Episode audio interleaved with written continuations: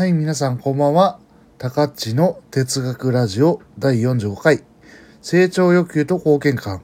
そして私が伝えたいことというテーマで、えっ、と、今回はラジオをお送りしたいと思います。よろしくお願いします。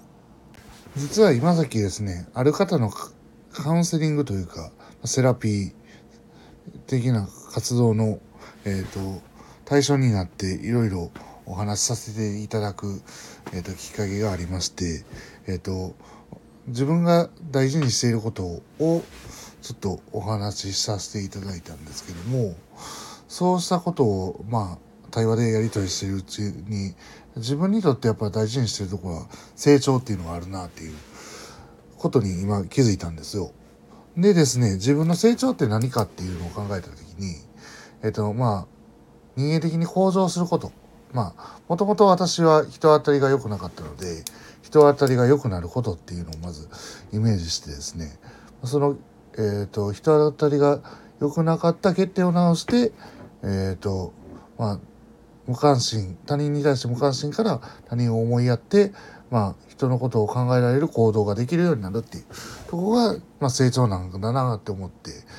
考えて、えー、とまず思い浮かんだんですよ。でですね自分の成長っていうのも別の角度から見たらどうですかっていうお話があってえっ、と、まあ、ちょっと考えてたところですねえっ、と例えば学習っていう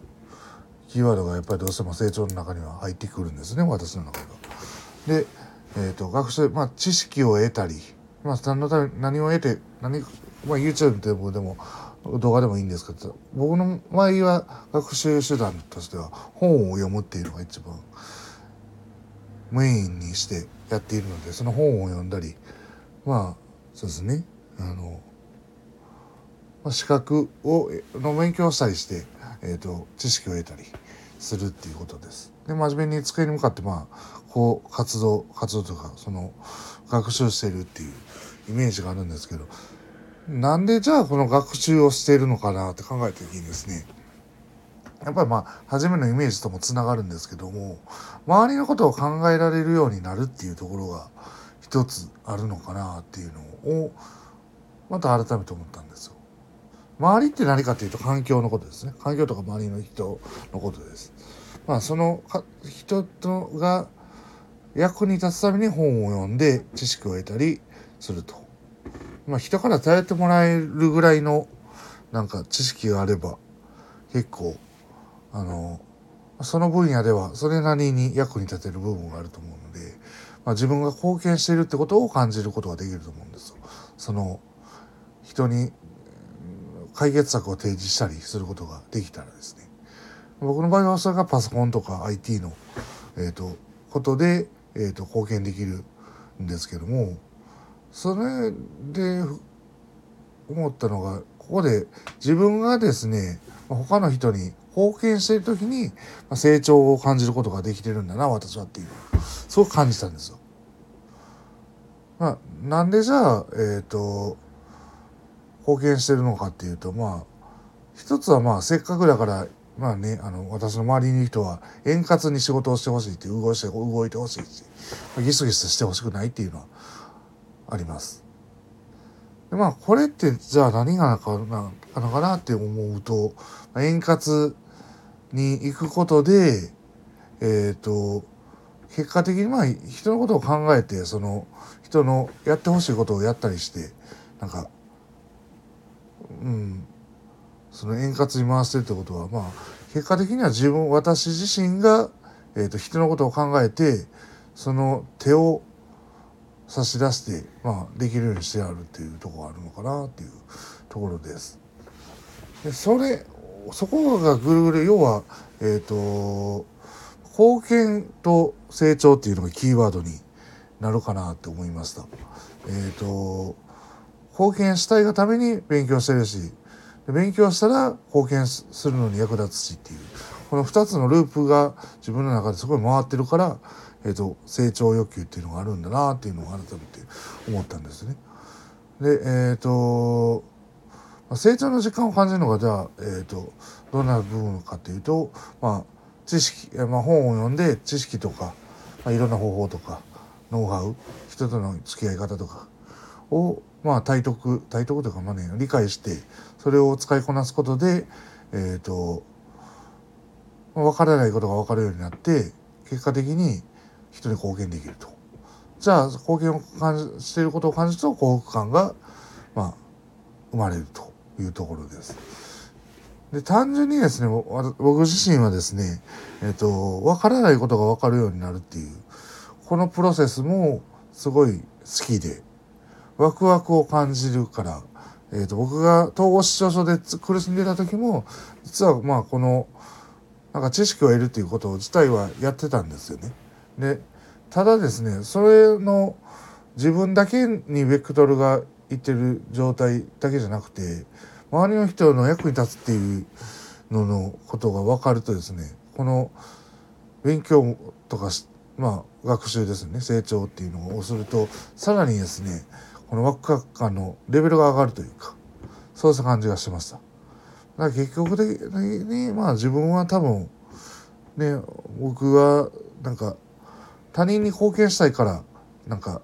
そうして勉強してるのかなっていうこの、まあ、カウンセリング受けてて感じて感じることができてすごい良かったなと思います。でなんでこんな話をするかっていうと総合失調症がですねひどかった時はですね幸福感もなかったし人にも当然貢献してなかったですね。うん、でまあ自分がまあたまたま働き出して人に貢献したっていう時にですねまあ純粋に嬉しかったんですけどもえっ、ー、とそうして貢献その人のために行動してそれがまあ相手の役に立ったっていうことこれが貢献だと思うんですけどその貢献の大事さがえっ、ー、と分かったっていうところでもあるんですね。で仕事っていうのはまあ貢献するっていうことの、えーと、裏返しだと僕は思ってて貢献することがない仕事っていうのはあんま意味がないなと思うのでまあ仕事が、えーと、貢献につながってそれが幸福につながるっていうんであれば僕のの、えーと仕事の原動力っていうのはまさしくこの貢献感にあるなっていうふうに思いました。まあ一つのこれは価値だなっていうのを思ってますでまあまあ統合失調症も含めて精神障害を持っている人に、まあ、こういうことを伝えないなって最後に、えー、とちょっと思い浮かんだところがあってまあ貢献感がですねあるとですね、まあ、実は症状が継ぐ部分があるんじゃないかなって思ってます。僕自身もですねえっ、ー、とうん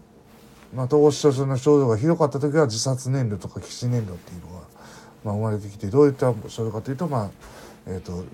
自分がいなくなればいいんじゃないかとかそうした思いをかられることなんですけどもそうしたものがやっぱりね貢献していると,、えーと、なくなってくる部分が僕の中での体験としてあったのでえっ、ー、とまあ貢献感っていうのは一つやっぱり何かしらこの統合失調症とか、まあ、うつとか大うつあと双極性障害他にもまあ依存症とか。そうしたものを治す時にすごい役に立つものなんじゃないかなと思ってて。あのそうしたところが自分がじゃあ、えーと、誰にも僕は貢献できる部分があると思ってるんですよね。私自身は。だからその方がその方っていうものは障害を持っている人が、えーとまあ、自分がどこで貢献できるかっていうのを見つけられるのをちょっとねサポートするまではいかなくても知らないけど、まあ、何かしら役に立ってそこでもなんかできる場を作りたいなとか最近思ったりしています。だからこそ僕が伝えたいメッセージっていうのは一つあります。それが、えっ、ー、と、伝えたいメッセージっていうのは、まあ、貢献が誰にもできる部分があるっていうことでそうしたことを見つけることができると、まあ、成長する回もありますしまた、えー、役に立って症状が落ち着くこともあるので、まあ、精神的な、えーと、障害をお持ちの方もぜひ前を向いて歩いていっていただきたいなっていうのを改めて思いました。それでは、えっ、ー、と、高八の、えっ、ー、と、哲学ラジオ45回、えっ、ー、と、成長欲求と貢献感、そして私が伝えたいことというテーマで、えっ、と、お送りしました。最後まで読んで、えっ、と、聞いていただきありがとうございました。